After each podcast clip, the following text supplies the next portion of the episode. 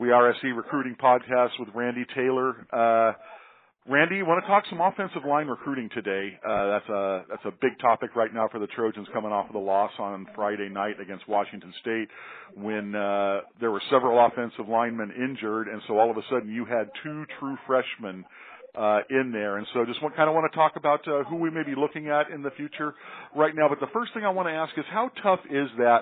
So many kids talk about wanting to play early, but when you're a true freshman offensive lineman thrown in there like that, what are the biggest challenges? Well, it, the biggest challenge is the the continuity and the feel the linemen have between each other. You know, they get so used to uh, having reps on and on and over and over again next to each other and they, and they kind of understand, uh, I guess subconsciously the, the other's strengths and weaknesses and, and where, you know, do, do I need to get my, uh, uh, rear end closer to his on a double team or is he going to meet me half, you know, just all those little feel things that, that you do. Um, and, and so coming in as a guy that probably hasn't gotten a lot of reps with first team, uh, those things are gone so that feel and the, the even the the stance and lining up on the other guy. If you know, a, a center lines up on the guard, the guard lines, you know, tackle lines up on the guard, and all those kind of things. Uh, I don't think I said that right, but, but you know what I mean. So the alignment mm-hmm. is something. Some guys sit back, some are foot. All of those little things uh, are distracting and and hard to get used to. Um, and and then you got you know guys coming in that haven't played a lot of snaps. Uh, that that becomes an even bigger issue. Just the speed of the game and and all of those things, and understanding the calls. Uh, you know, probably the most difficult one would be having a new center because of mm-hmm. all the mm-hmm. call, line calls, blocking, and all that kind of stuff. So it is definitely a challenge. But as much as I, I was mentioning to you, I think the defensive backfield is the other area where there has to be so much uh, uh, comfort with the other players to know what they can and can't do or where they're going to be, that kind of stuff. The O line is is so much like that. Uh, so I think that the you know the Jackson kid and the Voorhees kid will be good players like you and I were talking, but just getting in and, and all of the stuff they have to overcome and then get used to the other linemen is is really tough. So they weren't at their best, and and but it's just hard, and it, you know you got to get reps, and and a lot of because of the kind of the NCAA rules, and I think it's a good thing to limit the, the hours that they spend because they're students.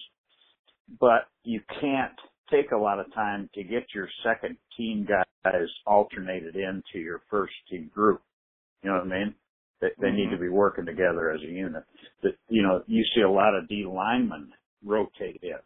Well, that, it's just to just keep kind of rotating in. They've got their either their slant or their loop or the whatever the heck they're going to do, and it's not quite as uh, uniform or or uh, needs to be as coordinated.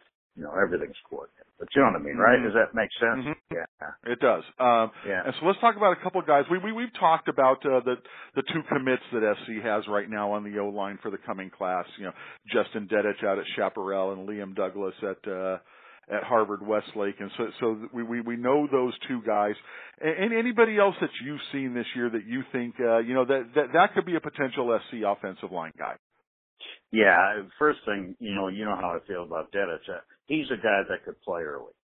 Mm-hmm. And I see, uh, you know, could be one of those backup guys as a freshman at center, which is a tough thing to do. Uh, Douglas, uh, I think is a little bit further away, but has all the movement skills and all that. Uh, the other guys, we, you know, uh, there's Penei Sewell, uh, a kid out of Utah, St. George, Desert Hills High School, is a massive and, and a really intelligent kid. I think that, uh, uh, you know, Trojans are, are interested in and they've got a shot at. The other kid, Jackson Carman from Fairfield, uh, uh, Ohio, is a massive athlete. Now he's going to be a guy that Ohio State is is on really hard, and Clemson is on you know really hard. So mm-hmm. those are the a couple of names that uh, are are obviously not obviously, but are guys that you're going to want to uh, look to and hopefully get them in this 18 class A couple other guys I, I kind of like in the 18 class. There's a kid at a, uh, Morse High School in San Diego, Samuel Morse, Elijah Carson. he's one of those guys, six eight, two ninety, you know, long arms, size, and, and moves pretty well. Uh, there's a kid up at Placer High School in Northern California, William Craig. I, I like uh, powerful with more, you know, he's a guy six five, two seventy five with more growth potential, if you can believe that. These these days, you know, I always talk about length, long arms. Uh, in the old lineman, sometimes just being huge helps you because it's long. It takes longer for the defensive guy to get around you, and, and right. so those some of those guys fit that bill. Uh, so I, I, those are kind of the names that popped into my head when you, we you asked about OL. Okay, and then for for 2019, I know we've talked about uh, Jonah Ta'uanunu at uh, right. Narbonne, and, and he's, but uh, also want to take uh, um, Sean Rhyan out at San yeah. Juan Hills High School.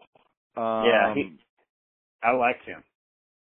He's a, a talented junior. He's about six five, two seventy five, and, and again a guy with room to grow. But you know he can bend his knees. He's got movement skills. You know that that's another guy that you're that you will want.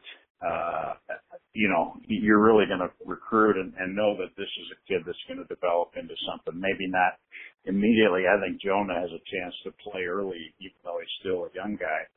Uh, but I think that uh, uh, those two are really good, good prospects in that next class. Probably to me, maybe the two best. Okay, okay. Uh, let's talk about uh, who'd you go out and see last week. So last week I had a chance to see uh, go to Son- play uh, Sonora High School is at Elisa Miguel, and Sonora has a corner Chigozie Anusiem who uh, I believe, may be committed to Cal, but he's an NFL corner. Uh, I I raised my grade on him seeing him this past uh, uh, Friday. He's a uh, or Thursday. He's a long athlete. He's a physical kid, really really talented, and it just you know has everything that you would look for when you see defensive backs lining up corners. You know, in their defensive stance, that's what this guy looks like. Uh, okay. Also uh, went out to Rancho Verde. So Manny Allen, the transfer from Corona Centennial, uh, he had to sit a little while with the transfer to Rancho Verde. Uh, and, and really he's still kind of working his way into the lineup, which is, is kind of unique. They've got some, some good kids out there, but he's just in his second game. Uh, I saw him last week and so he's learning their system, but he is still a fluid, athletic, kid that that uh, is really good. They've got a 2019 kid, Jackson Turner, who's a long, lanky kid that that'll turn into a safety. I think is a guy worth watching. I also saw Roosevelt High School, and they always have kids, you know, out mm-hmm. in uh, Eastvale, Corona. Braden Huffman Dixon is a is a no brainer to me. He's a 2019 right. wide receiver, long, athletic. Uh, sometimes he is his his uh, he runs hot and cold, but uh, the night I saw him, uh, he was definitely hot. Uh, and went and, and I know Colorado and Boise State were out there and a bunch of other coaches uh, that had bias, you know, those kind of things.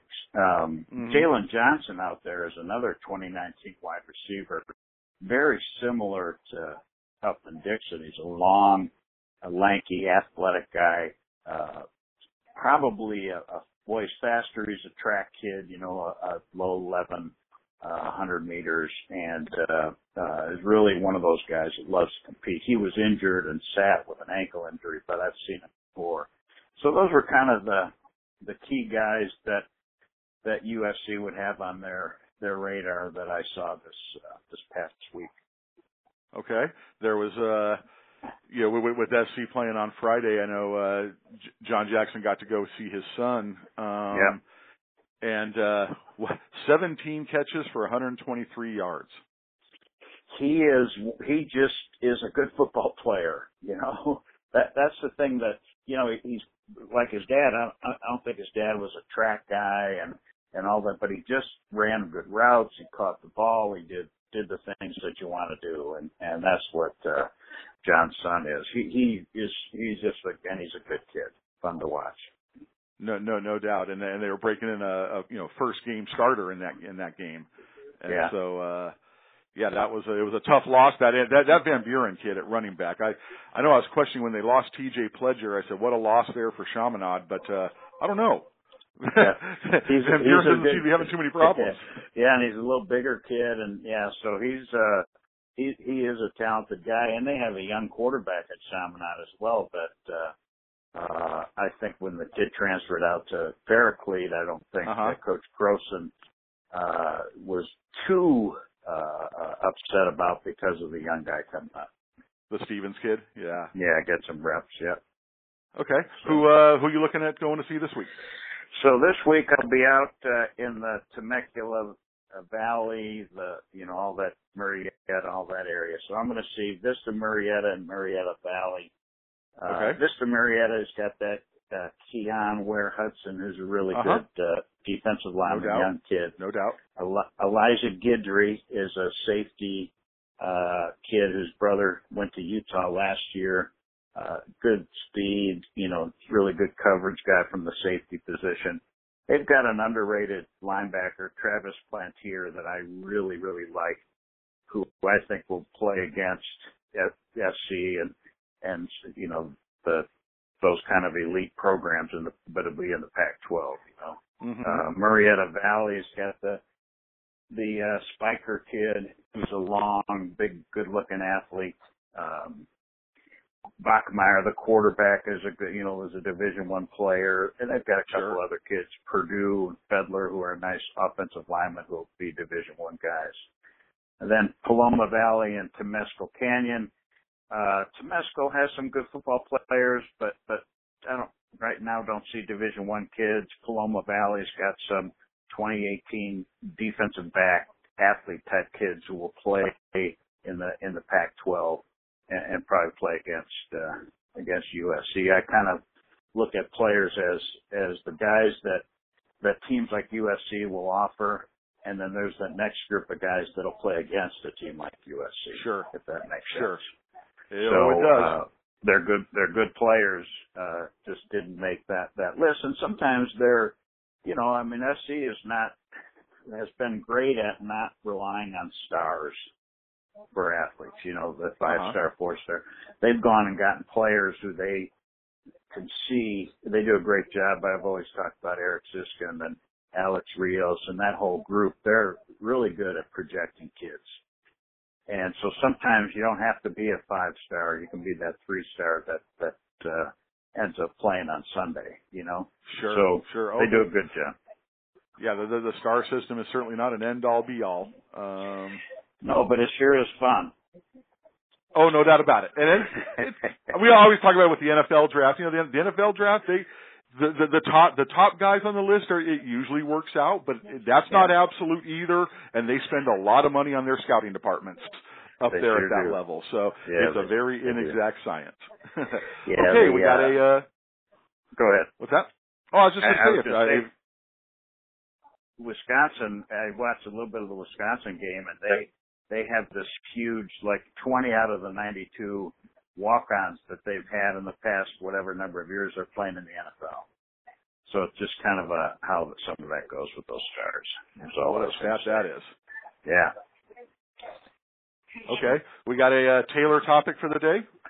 Yeah, you know, I think with the Adidas uh issue that has come up in basketball, Mhm. uh it, it, that doesn't mean it's just in basketball. I guarantee you that there's they're involved in football and in different sports. So I just want to talk about the amateurism. I think is a key uh, point to talk about right now. And and the NCAA did something recently uh, it's been five years or so, they kind of laxed their rules about the involvement of third parties and other people. And I think that that has hurt uh, a lot of, of, you know, has created some of this trouble we're in right now. You know, when you, and it's hard when you relax a rule, it's hard to go back and enforce it. So Uh-huh. I think we got ourselves into a situation where athletes are being offered stuff that is too good to be true. And you know how that saying is, if it looks too good to be true, it probably is. Mhm. And so I think that's happening in football as well. So, uh, I think if, if it's, that's the perfect way to look at it. If it's too good to be true, it probably is. And, and the other thing I would say is, is there's a whole thing, there's a great resource. It's called the Guide for the College Bound Student Athlete. And you can get it online and it's free. If you have a college prospect in any sport, get that publication. It's done by the NCAA. And it talks about benefits from an agent or a prospective agent. And, and the term agent is one that refers to more than just the Lee Steinbergs and the IMGs of the world. You know, it's it's about mm-hmm. someone who is representing an athlete. That is that's what an agent is. So I think that's a really important thing to to understand. You know, if, if you're getting free admission to a seven on seven team and others have to pay, you're a professional. That affects your amateurism. You're getting something that someone else is not getting because of your ability. Does that make sense? It does. So I think all of that stuff is really important to pay attention to. And uh, well, one so of the things we've heard. Oh, I'm sorry. I was going to say one of the things we've heard no. so often in recent years with the rise of seven on seven is, you know, basketball people saying, "Hey, that this is looking awfully familiar to the AAU and going down that path." And, and I don't know if they were necessarily saying it in everything good. You know, hey, be, no. be careful that there's stuff that comes with this. And yeah, uh, I, I, I think, think that, what you're saying. Absolutely. And I think parents have got to be uh, involved as much as possible because, you know, as a kid and young people, we, we, somebody wants to give us something, you know, I'm, I'm taking it, right? And don't think about the, you know, I think this person's just being nice. Well, there's always an ulterior motive. Nobody gives you anything for free. So if somebody pays for your trip to a camp, uh, somewhere in, in the United States, they're not doing it out of the goodness of their heart 99.9% of the time. They're doing it because they're going to benefit in some way. And so I think that's important for parents to understand. And, and what it does ultimately is it hurts the athlete. The athlete loses eligibility. The athlete becomes ineligible uh, or has to pay money back or do it. So that's, that's what's really important. I think the, the kids uh, need to have an adult who who is looking out for their best interests and not just the freebies. Always a good time, Randy. Appreciate it. We'll talk to you next week. For Randy Taylor, this is Garry Paskwietz. You're listening to the We Are SC podcast.